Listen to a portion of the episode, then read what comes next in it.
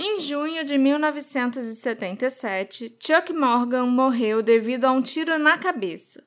Ele estava desaparecido há 11 dias. Dois meses depois, sua morte foi declarada suicídio, mas detalhes estranhos da cena do crime, mensagens enigmáticas e um caso de fraude levaram muitos a especularem que o Chuck foi assassinado por causa do seu papel em um elaborado esquema financeiro.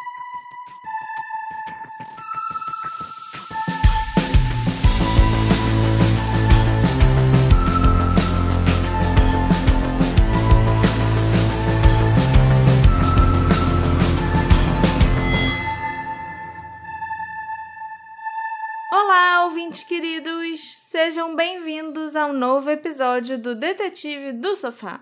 Eu sou a Marcela, a host desse podcast, e hoje a gente vai falar de um caso que é bem complexo e que na verdade não é nem só o caso do Chuck, mas são meio que três casos em um.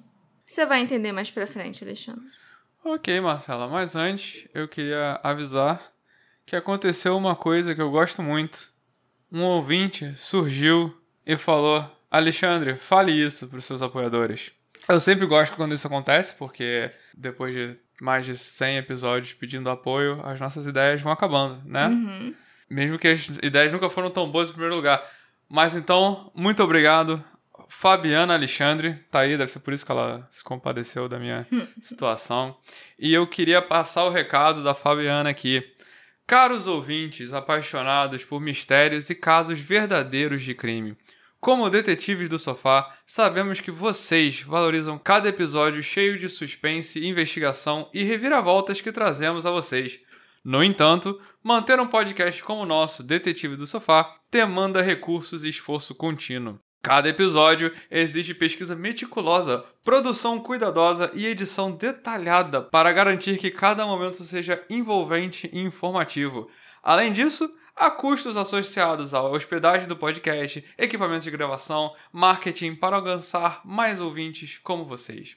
É por isso, estou só na metade, é por isso que estamos pedindo seu apoio como nossos patrocinadores. Ao se tornarem apoiadores do Detetive do Sofá, vocês nos ajudam a cobrir esses custos e nos permitem a continuar trazendo os melhores casos e mistérios para as suas orelhas ávidas por intrigas. Como forma de agradecimento, oferecemos recompensas exclusivas, como acesso antecipado a episódios e acompanhar algumas das nossas gravações ao vivo. Então, se vocês apreciam o trabalho árduo e dedicado que colocamos em cada episódio, considere se tornar um apoiador do Detetive do Sofá. Com a sua ajuda, podemos continuar desvendando os segredos mais sombrios e mantendo viva a chama da investigação. Junte-se a nós nessa jornada emocionante e torne-se um detetive honorário do sofá hoje mesmo. Gratos pela sua consideração e apoio contínuo, detetive do sofá, Marcela e Alexandre. Meu Deus! Eu tô quase chorando porque eu nunca vi um pedido de apoio tão belo e tão bem escrito, sabe? Geralmente é só o Alexandre falando: apoia nós. Por favor. Por favor. Fabiana, eu te amo. Meu Deus do céu, olha. Ok. Eu não sei nem o que dizer. Agora sim, com a Marcela emocionada, a gente pode começar o episódio do Chuck. Chuck Morgan era um agente de garantia de 39 anos que residia em Tucson, no Arizona, com sua esposa Ruth e suas quatro filhas. Infelizmente, muito pouco se sabe sobre a vida do Chuck antes do seu desaparecimento e morte, mas ele parece ter vivido uma vida muito modesta com a sua família. Em março de 1977, o Chuck deixou as filhas na escola e foi trabalhar. Suas filhas foram as últimas pessoas a vê-lo naquele dia porque ele não chegou ao trabalho mas sua ausência só foi notada quando ele não voltou para casa no fim do dia. Não ficou claro para mim, quando eu pesquisava, né, se esse primeiro desaparecimento do Chuck foi oficialmente comunicado à polícia ou não. Mas, de qualquer forma, três dias depois, no dia 25 de março de 77, a esposa do Chuck, né, a Ruth, foi repentinamente acordada às duas da manhã pelo latido do cachorro da família. Ela saiu da cama, abriu a porta da frente e encontrou o marido parado ali. A Ruth descreveu o Chuck como estando completamente desgrenhado, com algemas de plástico penduradas no pulso e no tornozelo, e ele ainda estava sem um dos sapatos. Eu acharia que o meu marido estava esse tempo todo num lugar meio sadomasoquista, brincando com. Eu acho que ele caiu no velho golpe de vou te deixar algemado aí. Sim, e rouba as coisas. Igual a gente vê em um zilhão de filmes, né? Aham. Uhum. Pois é. Mas o Chuck não estava falando, ele só apontava para sua garganta.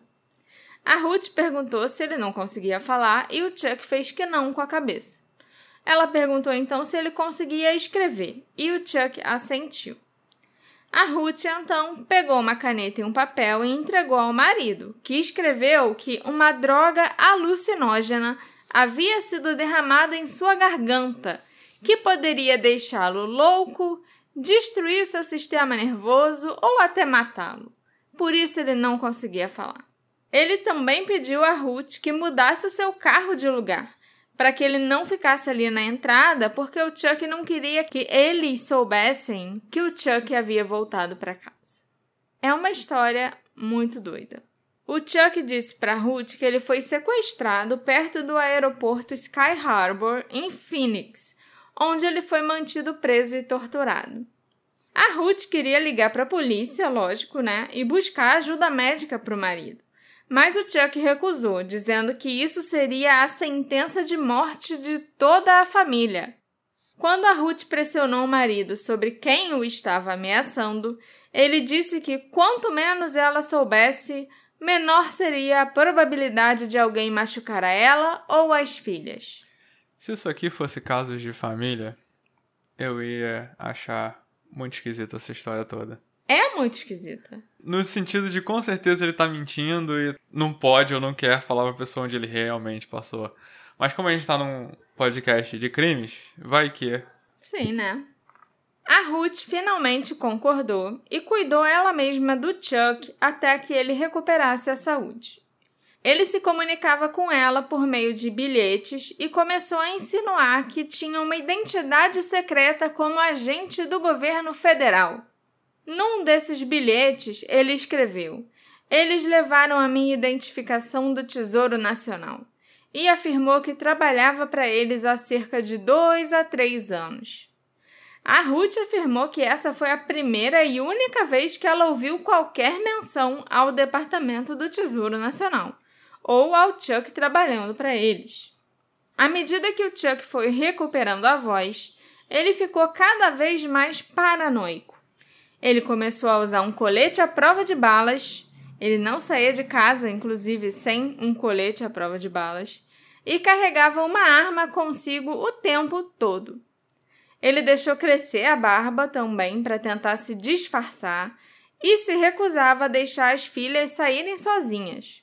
Era ele quem levava e buscava as quatro meninas na escola quase todos os dias, né, pessoalmente, ele ou a Ruth. O Chuck ainda disse para o pai dele que, caso algo acontecesse com ele, ele deixaria uma carta explicando tudo, inclusive quem foi o responsável. Dois meses depois, em 7 de junho de 77, o Chuck desapareceu novamente. Na manhã do seu desaparecimento, foi a Ruth quem levou as meninas para a escola, enquanto Chuck ia para o trabalho. No fim da tarde, o Chuck ligou para o seu escritório de um telefone público no centro da cidade, indicando que chegaria em cerca de 30 minutos, mas ele não apareceu. Ele também estava planejando participar de uma reunião da maçonaria naquela noite, mas não compareceu. Nove dias depois, em 14 de junho, a Ruth recebeu um telefonema de uma mulher não identificada que apenas se referia a si mesma como olhos verdes ou green eyes em inglês. A mulher perguntou por Ruth.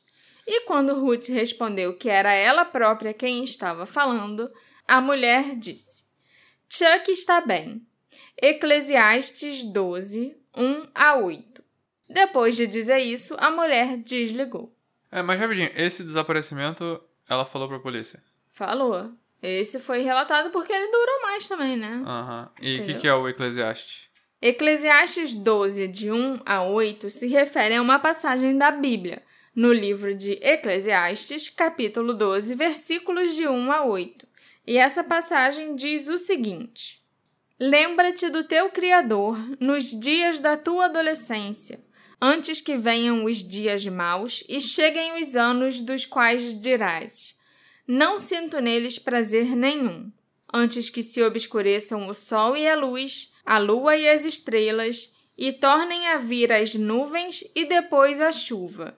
Dia em que tremem os guardas da casa, em que se curvam os homens vigorosos e param as mulheres de moer, por serem poucas. E em que perdem o seu brilho as que olham pela janela. Quando se fecham as portas que dão para a rua e enfraquece o ruído do moinho. Quando se acorda ao cantar do pássaro e emudecem as melodias. Então tem-se medo da subida, tem-se sobressaltos na caminhada.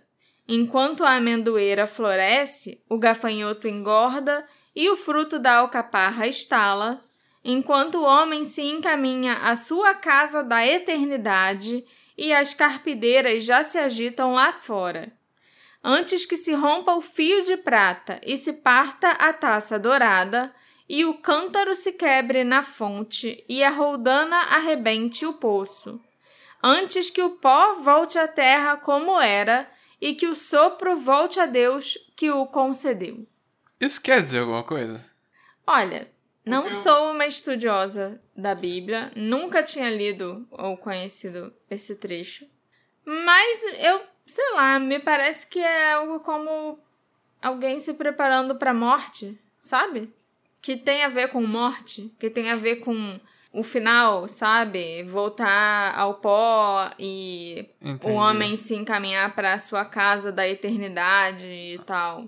Porque Mas assim, eu não. pode ser Eu qualquer sei coisa. lá. Pra ser bem sincero, assim que começa a ler um negócio de Bíblia, eu não sei porque meu cérebro desliga e eu não consigo absorver ou entender nada do que tá sendo falado. Assim, é uma leitura muito difícil, porque esse trecho específico, né, o capítulo 12, porque isso aqui é, não é só o versículo de 1 a 8, não é só o início do capítulo 12, é praticamente o capítulo 12 inteiro. Eu peguei a minha Bíblia para transcrever, né? Então, por isso que eu notei. Mas é, é difícil porque não tem ponto, entende? Você tá vendo aí o trecho escrito exatamente como tá lá na Bíblia, e assim, é só um monte de vírgula ou ponto e vírgula. Então você não sabe onde para onde você tá indo enquanto você lê. Uhum. Sei Tá, lá. mas você ficou com a impressão que tem alguém que sabe que o fim tá chegando. É isso que você achou que quer dizer. É, assim, eu gostaria de saber da sua opinião, a opinião dos ouvintes também, mas pelo menos foi isso que eu entendi. Principalmente essa parte, falando que o pó volte à terra como era e que o sopro volte a Deus que o concedeu. Eu entendi que é alguém se encaminhando para a morte, se preparando para a morte. Talvez com medo, talvez não. Dois dias após essa ligação, em 18 de junho de 77, o corpo do Chuck foi encontrado numa estrada de terra 64 quilômetros a oeste de Tucson.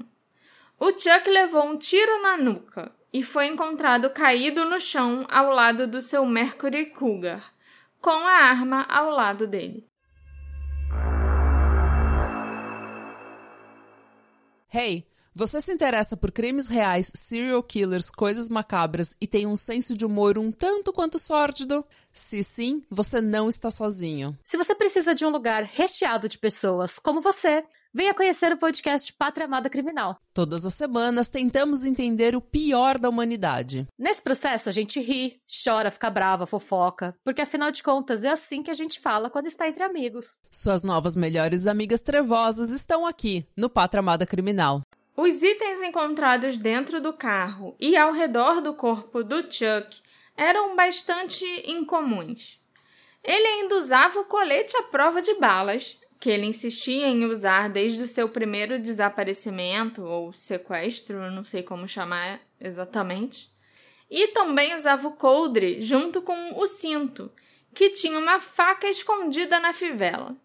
Uma nota de 2 dólares com um mapa desenhado no verso foi encontrada presa na cueca do Chuck.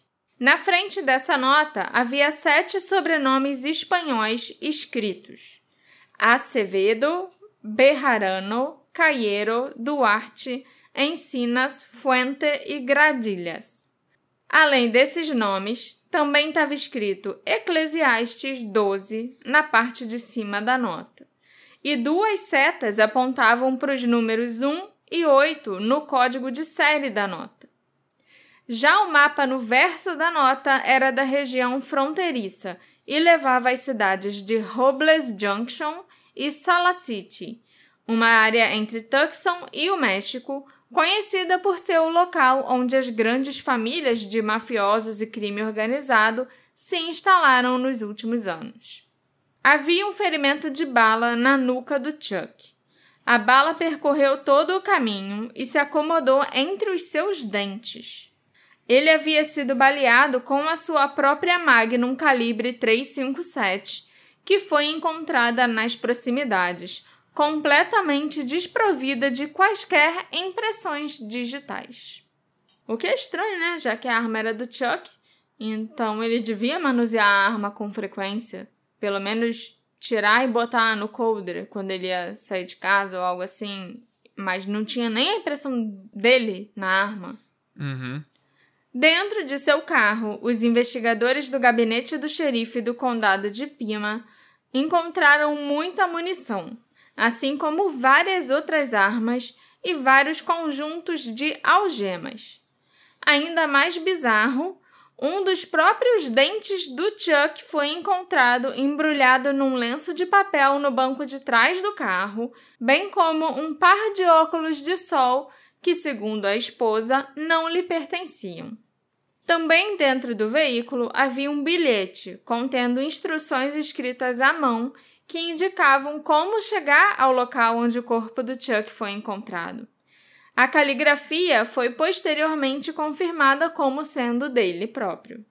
Os legistas disseram que o Chuck estava morto há apenas 12 horas quando ele foi encontrado, o que levou à questão de onde o Chuck esteve entre o dia que ele desapareceu dia 7 de junho, e o dia que seu corpo foi encontrado, dia 16 de junho.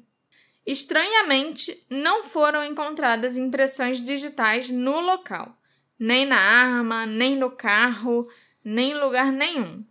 Mas nas mãos do Chuck foram encontrados resíduos de pólvora. A polícia investigou e descobriu que o Chuck foi visto em vários restaurantes e motéis no lado oeste de Tucson após seu desaparecimento e antes da sua morte. Dois dias após terem encontrado o corpo do Chuck, uma mulher ligou para o departamento do xerife do condado de Pima. Era a Olhos Verdes, Green Eyes, a mesma mulher que tinha ligado para Ruth alguns dias antes. Olhos Verdes disse que Chuck foi encontrá-la num motel local pouco antes de morrer. No motel, ele tinha mostrado a ela uma maleta contendo milhares de dólares em dinheiro e dito que ele ia usar aquele dinheiro para subornar um assassino que tinha sido contratado para matá-lo. O Chuck ainda disse para a mulher que havia um contrato com esse assassino de 90 mil dólares contra a sua vida. E o valor do contrato aumentava 5 mil dólares a cada dia que passava. O que não faz sentido, porque quanto mais tempo o cara levasse para matar o Chuck, então mais dinheiro ele ia ganhar. Se fosse diminuindo a cada dia que passasse, o cara ia querer matar mais rápido para ganhar mais dinheiro. E é um contrato com Entende? pelo que ele falou, é um contrato com um assassino só. Não é a situação do John Wick. Sim, eu Que- imagino, eu pensei no John Wick na hora, mas não me parece ser isso, né? Porque ele parecia que tinha conhecido esse assassino e que, tipo, tinha negociado com ele, talvez. Porque no caso do John Wick é tipo uma recompensa. Não é um contrato, é uma recompensa e quem chegar primeiro leva. É. A polícia conseguiu corroborar parte da história da Olhos Verdes, encontrando imagens de câmeras de segurança que mostravam Chuck encontrando uma mulher não identificada. Foi determinado que ele havia se registrado num motel na zona sul de Tucson e se encontrado com essa mulher várias vezes entre o seu desaparecimento e a sua morte.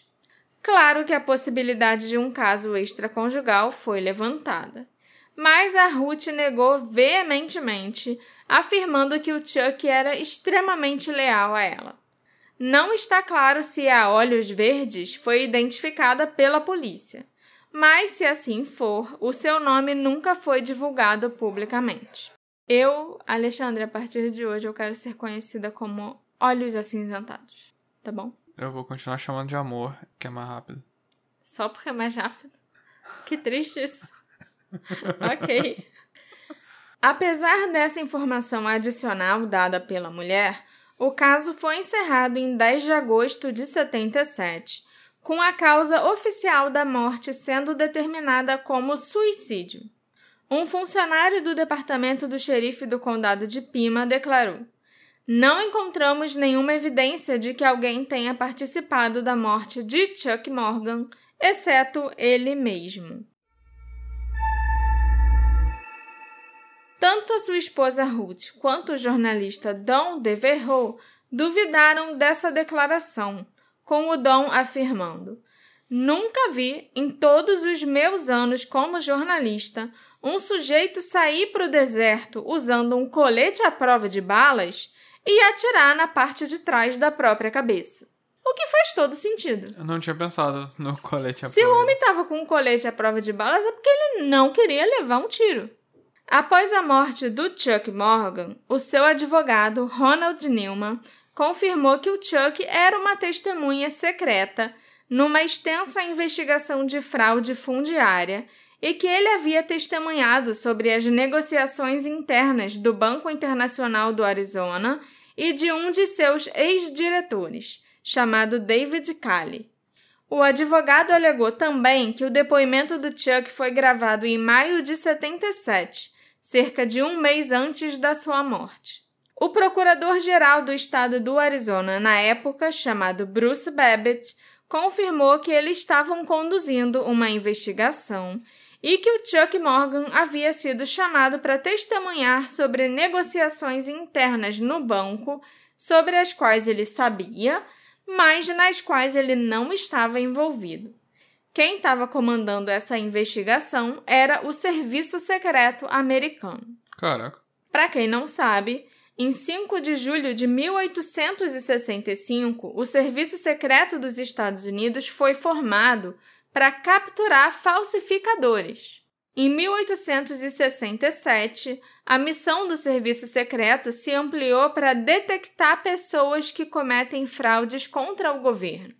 O Serviço Secreto fez parte do Departamento do Tesouro Nacional até 2003 e hoje em dia ele faz parte do Departamento de Segurança Interna. Então, por isso que nessa época, em 77, o Serviço Secreto estava investigando porque ele ainda fazia parte do Departamento do Tesouro. É, pra mim era só os caras de terno que protegiam o presidente. Hoje em dia, sim. No momento da morte do Chuck, o Arizona era o único estado que permitia a propriedade cega de bens imóveis. Essa lei significava que os indivíduos podiam comprar propriedades anonimamente, sem serem rastreados. Um agente de custódia, como o Chuck Morgan, era a única pessoa que conheceria a identidade de um proprietário em situações como essa. Na época da sua morte, o Chuck era conhecido por fazer trabalhos de custódia para dois supostos grupos de crime organizado, a família Ned Warren e a família Joe Bonanno. Na década de 70, os mafiosos estabeleceram o Arizona como um canal para narcóticos e lavagem de dinheiro. Essa lei de propriedade cega, já mencionada, permitia que eles comprassem terrenos e propriedades nas quais podiam lavar dinheiro sabendo que não seriam rastreados. O Don DeVerro, o jornalista que investigou a morte do Chuck após o caso dele ser exibido no Unsolved Mysteries em 1990, soube que o Chuck estava envolvido em lavagem de dinheiro relacionada à sua empresa de custódia. Ele também esteve envolvido em transações de ouro e platina. A maior parte do ouro veio do Sudeste Asiático no final da Guerra do Vietnã. O jornalista também descobriu que o Chuck mantinha registros duplicados de todas essas transações ilícitas.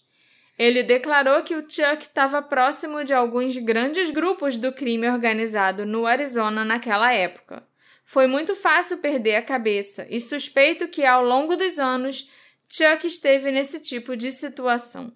Ele estava fazendo talvez mais de um bilhão de dólares em trabalhos de custódia em ouro e platina. Essas eram transações que provavelmente só existiam no papel. Pouco depois da morte do Chuck, seu carro apreendido foi arrombado enquanto estava em poder da polícia. Na mesma época, seu escritório também foi saqueado.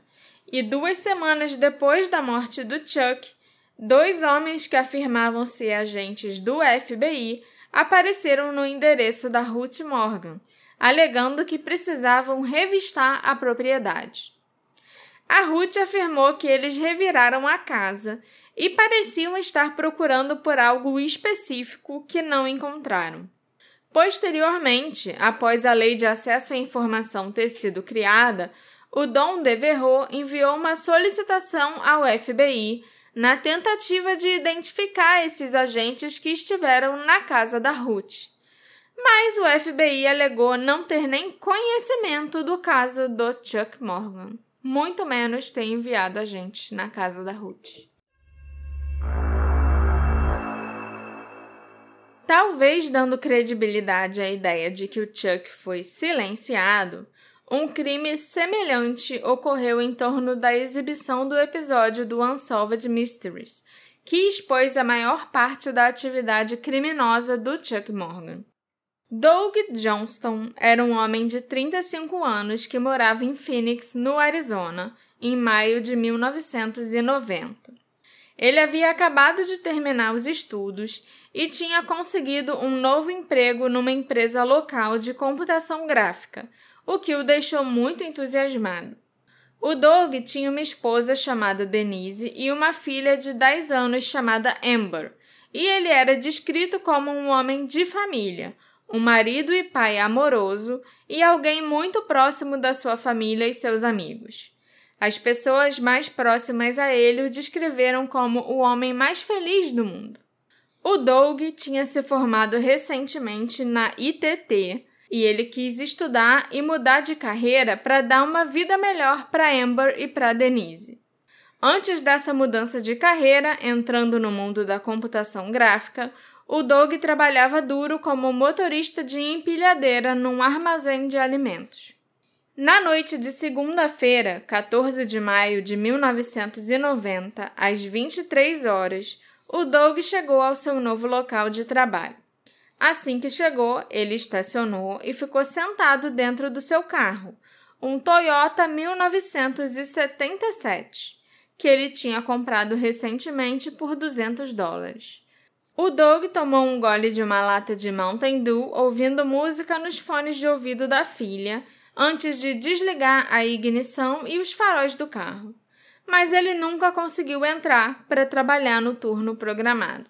Uma hora depois, o Doug foi encontrado morto dentro do seu veículo. Ele havia levado um tiro atrás da orelha esquerda, a uma distância de pelo menos 30 centímetros. Ele estava caído sobre o volante, sentado numa poça de sangue, com os fones de ouvido ainda na cabeça e a música tocando.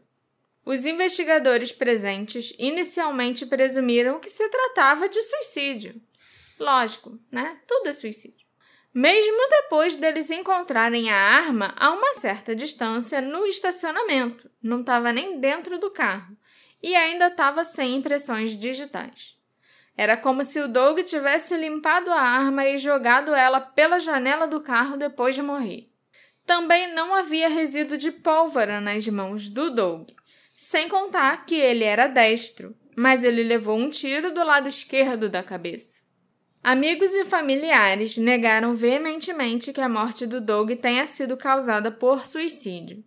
Eles acreditam sinceramente que ele foi assassinado e a cena certamente deu credibilidade a esse pensamento.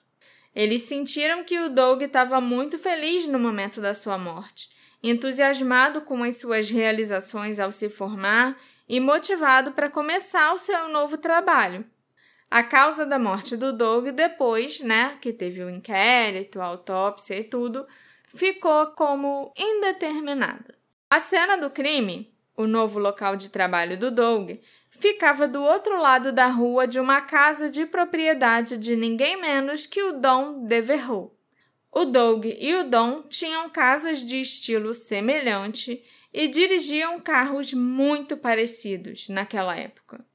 O Dom era jornalista e seu trabalho e o conteúdo que ele reportava começaram a irritar algumas pessoas em Phoenix. Os mafiosos da área consideraram grande parte do jornalismo do Dom como ameaças veladas, e outros ficaram descontentes com o fato dele resolver investigar a morte do Chuck Morgan. Nessa época, o Dom conversou com outro jornalista que supostamente havia recebido um aviso da CIA. Esse jornalista soube através de uma fonte confiável da CIA, bem como por um informante da inteligência israelense, que o assassinato do Doug Johnston foi um trabalho mal executado e que a bala era destinada ao Dom Devereux. Essa fonte da CIA também alegou que ainda existiam contratos para a morte do Dom e que o motivo para isso ter ocorrido foi porque o Dom estava investigando a morte do Chuck Morgan. Então, o Doug Johnston teria morrido por uma identidade trocada, né? No lugar errado. Por uma errada. confusão.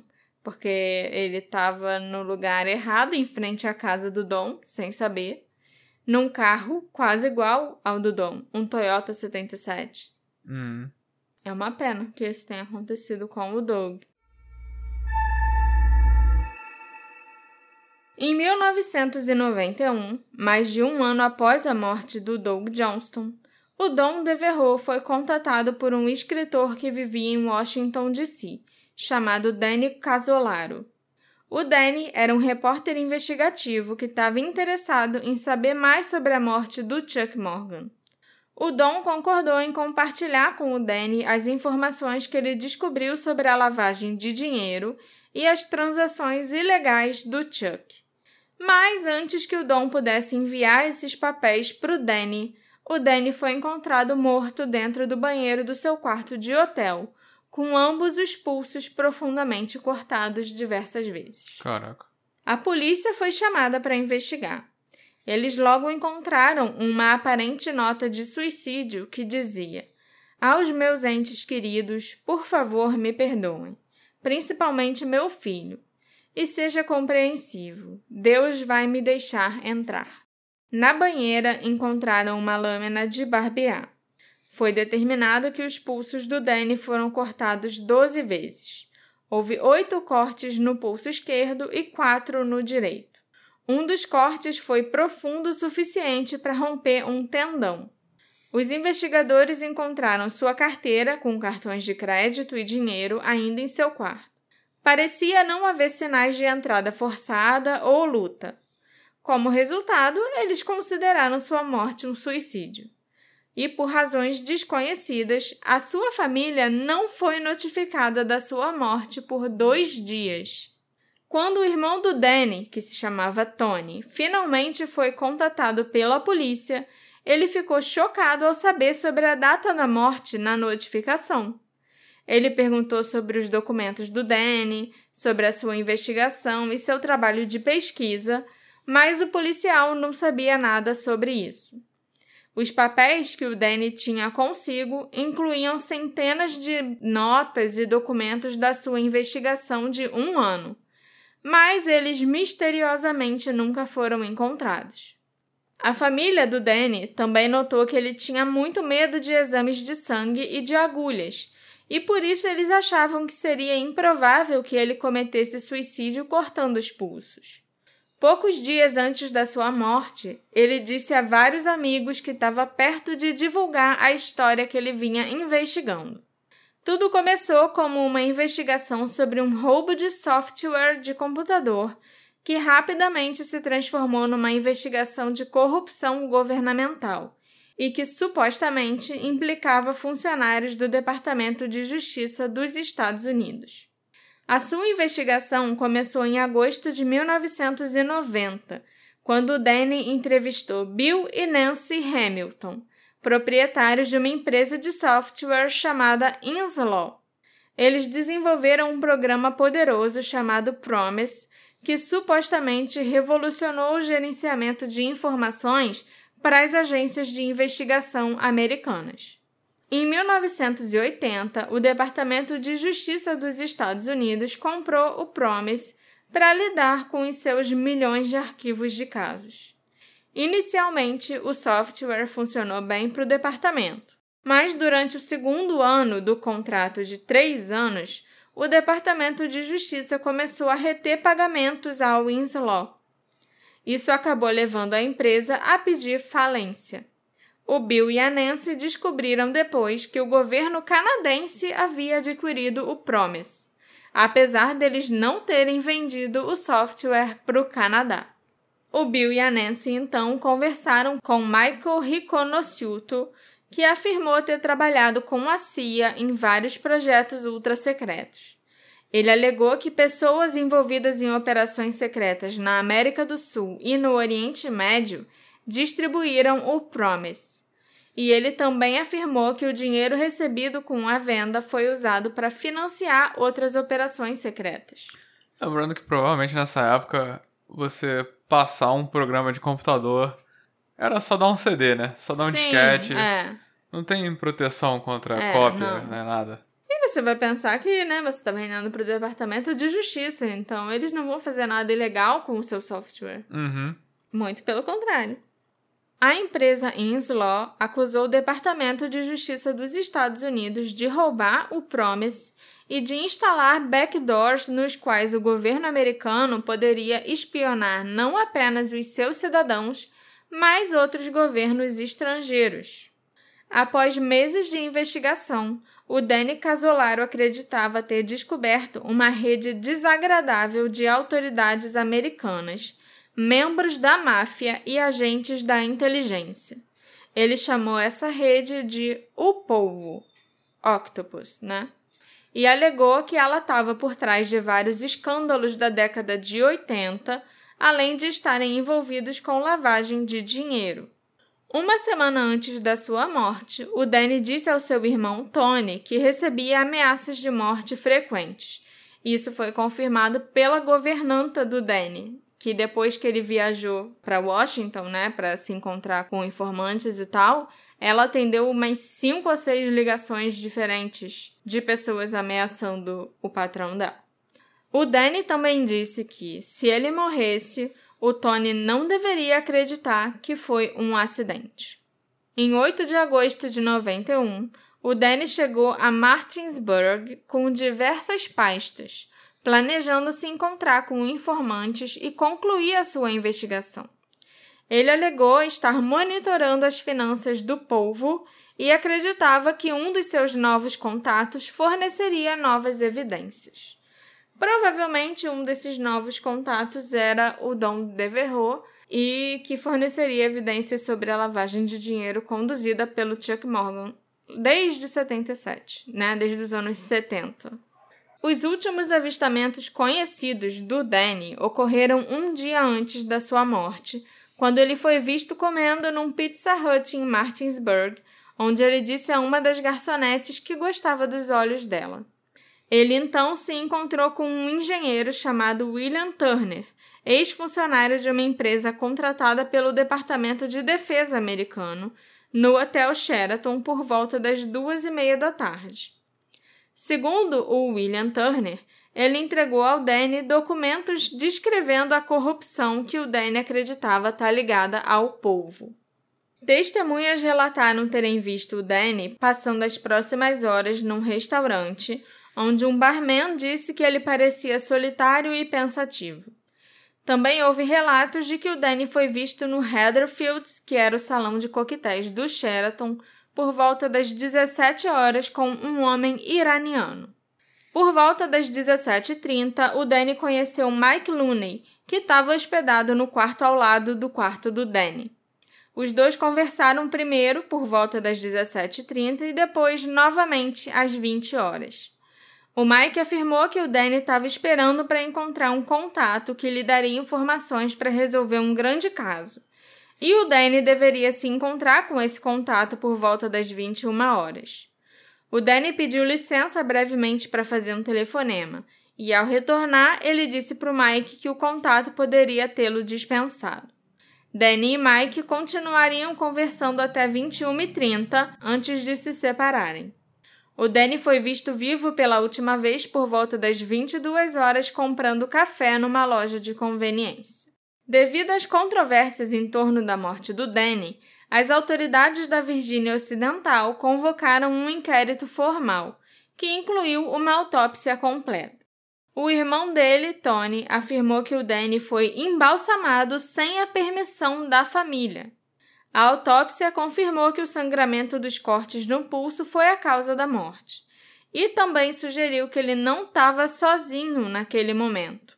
Especificamente, havia um hematoma no seu braço e outro na sua cabeça, e além disso, faltavam as pontas de três unhas. Era como se tivessem tentado arrancar três unhas do Danny. Hum.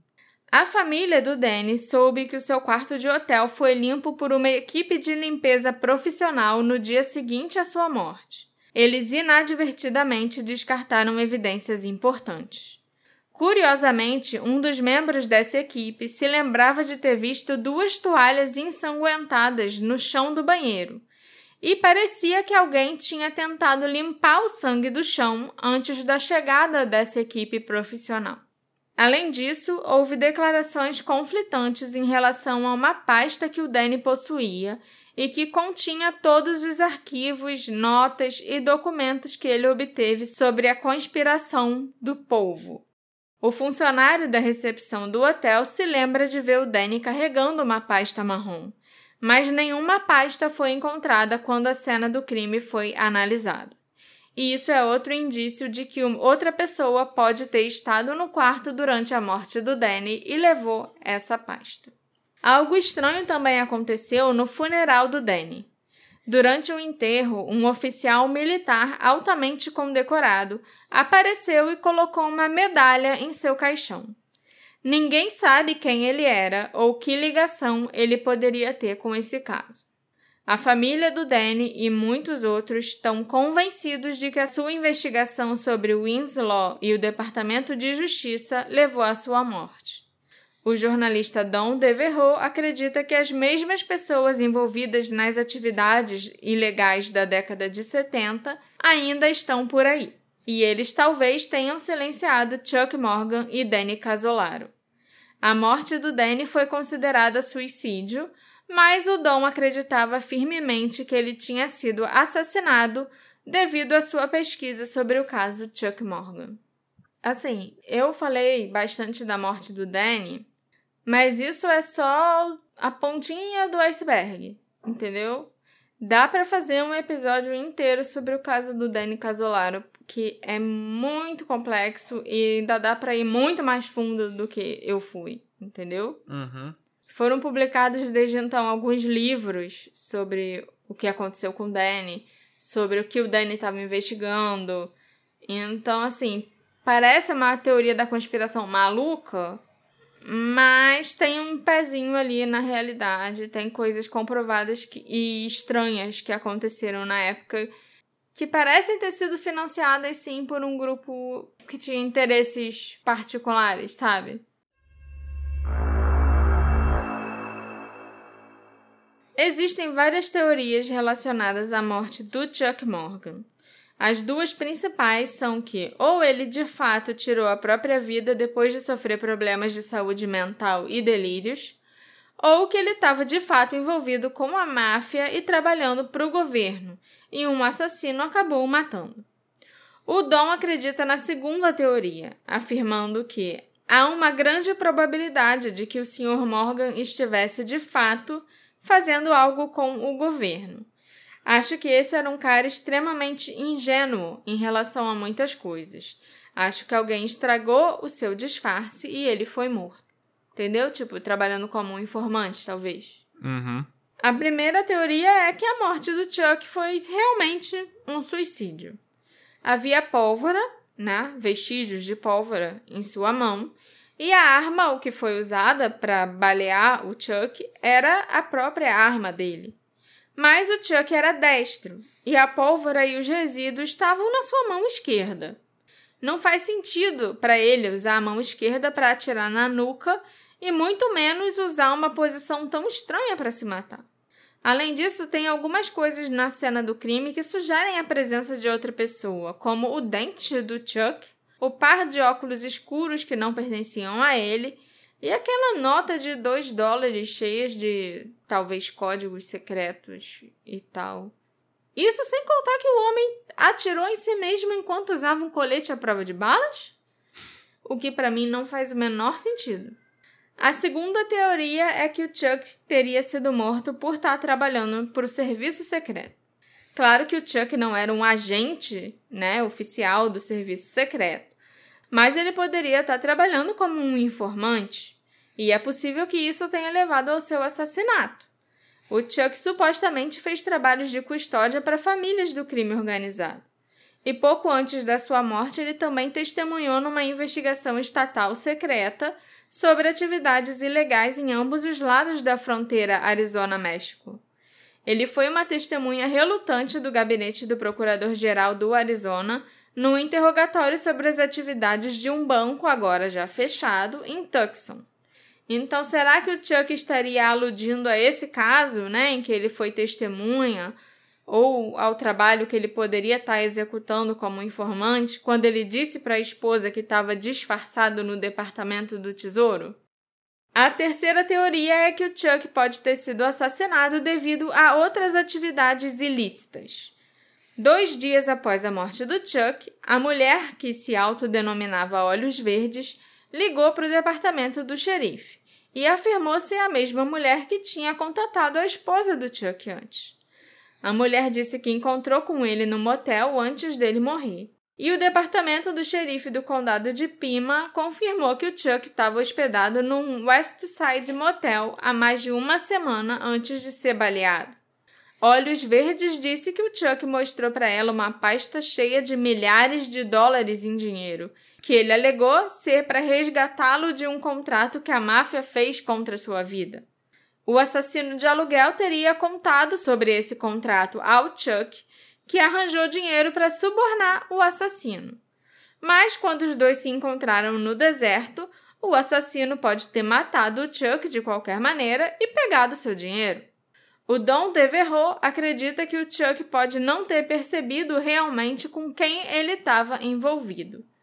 O ângulo muito explorado na internet, no Reddit hoje em dia, que é o da esquizofrenia, também é uma sugestão razoável, embora tivéssemos que investigar o resto da vida do Chuck para obter mais exemplos desse tipo de comportamento, porque não parece haver nenhum. Mas ele pode ter ficado extremamente paranoico acreditando que estavam atrás dele e acabou resolvendo tirar a própria vida. A esquizofrenia é uma doença que, principalmente nos homens, se manifesta em torno dos 30 e poucos anos, 35, por aí. E é a faixa etária do Chuck. Mas eu, pessoalmente, não acredito que ele fosse esquizofrênico nem nada disso. Paranoico, com certeza, mas esquizofrênico, não. O fato do Chuck aparentemente ter escapado dos seus captores após o seu primeiro desaparecimento ou sequestro ou ter sido libertado após tortura e ameaças de morte, e ele não ter pegado a sua esposa e seus filhos e fugido, para mim é um indício de que ele sabia que ele não poderia escapar. O meu palpite é que ele foi libertado com um aviso, tipo, consiga o que você nos deve ou o que a gente quer até tal data ou você vai morrer. O Chuck apareceu com um dinheiro, mas pode não ter sido suficiente. Ou eles simplesmente o mataram de qualquer maneira. Quase 50 anos se passaram desde a morte do Chuck e, apesar da declaração oficial de suicídio, ela continua tão bizarra e misteriosa quanto era em 77. A esposa e as filhas do Chuck nunca aceitaram que ele tirou a própria vida, e a Ruth continuou a acreditar que ele foi assassinado até ela morrer em 2006. As quatro filhas do casal afirmam que o seu pai foi assassinado para proteger os interesses de empresários e políticos corruptos. Meu pai tinha muitas informações sobre as pessoas aqui em Tucson que poderiam ter sido muito prejudiciais, disse Megan Hyde. Ela ainda acrescentou que havia muitas informações sobre políticos, pessoas que ainda estão vivas e que trabalham em nosso governo, e eles queriam silenciá-lo assim como queriam silenciar o jornalista o Don Devereux e acabaram matando um homem inocente que era o Doug Johnston. Eu só acho interessante que das pessoas que mais provavelmente queriam matar o Don Devereux, mataram o homem errado e deixaram pra lá, pelo jeito, né? É. Tem gente que acha que, tipo, pode não ter sido isso que aconteceu, que ele morreu por algum outro motivo, sei lá. E o Dom fez essa declaração que, ah, meu Deus, era para ter sido eu para, tipo, conseguir chamar mais atenção pro trabalho dele, porque ele tava investigando e tal. Entendeu? Porque o que, liga, o que liga a morte do segundo cara é só que ele morreu perto da casa dele. Em frente à casa dele tinha um carro igual ao dele. Então, assim, me sim, parece que, que o Dom meio que se aproveitou dessa história para se autopromover. Entendeu? Não acho que com certeza, mas pode ter sido? Pode. Mas assim, de qualquer jeito, a morte do Dogo parece ter sido em vão, sabe? Porque ele era uma pessoa super do bem. Uhum. E nada foi levado. Por que, que só chegaram lá e deram um tiro nele? Porque não tentaram levar o carro? Porque não. Sabe? Não sei. Continua sendo uma morte muito estranha para mim. Eu não acho que foi suicídio. A morte do Doug é a que eu mais tenho certeza nessa história toda de que não foi um suicídio. É, foram três suicídios esquisitos, né? Já o caso do Danny é muito complexo, realmente. Mas tem uma forte ligação com o caso do Chuck, porque o Danny, sei ligou lá, um dia antes de, é, um dia antes de morrer, ligou pro Dom pedindo para ele compartilhar as informações que o Dom tinha sobre o caso do Chuck Morgan. E aí no dia seguinte ele foi encontrado morto. Então, assim, é bem estranho. Esse episódio foi feito graças à colaboração da nossa querida apoiadora Kat Schneider. Muito obrigada, Kat, por ter escolhido apoiar o Detetive do Sofá e por gostar do nosso trabalho. É graças a pessoas a você que eu posso escrever esses casos malucos e o Alexandre fica me olhando esquisito com cara de quem acha que eu fui longe demais. Não? Sim. Mas é por causa disso que vocês gostam de mim, né? Porque eu sempre vou longe demais. Então, é. Se você também quiser se tornar um apoiador e ganhar aqui um agradecimento especial que nem a Kat Schneider, entra lá no site do Orelo e veja como fazer para se tornar um apoiador. Escolhe lá a sua categoria e é isso aí. O que vocês acham que aconteceu de verdade com o Chuck Morgan? Foi suicídio? Foi assassinato? Foi um trabalho da máfia ou foi um trabalho, sei lá, do governo americano? E o caso do Doug Johnston foi realmente um, um erro de identidade que depois simplesmente deixaram para lá? Já o Danny Casolaro, eu reconheço que eu fui longe demais, então eu nem sei que perguntas eu tenho para fazer a respeito desse caso. Talvez a mesma que eu tenho para fazer em relação ao Chuck? Será que foi suicídio ou será que foi um assassinato que tentaram fazer parecer que foi um suicídio? Então, a gente tem muita coisa para discutir sobre esses três casos. Eu falei que seriam três em um, Alexandre, lá no início. E vocês podem me encontrar nas nossas redes sociais, arroba detetive do sofá, para a gente conversar e discutir sobre o Chuck Morgan e tudo isso que a gente falou aqui. A gente se encontra na próxima investigação. Tchau, tchau. Tchau, tchau.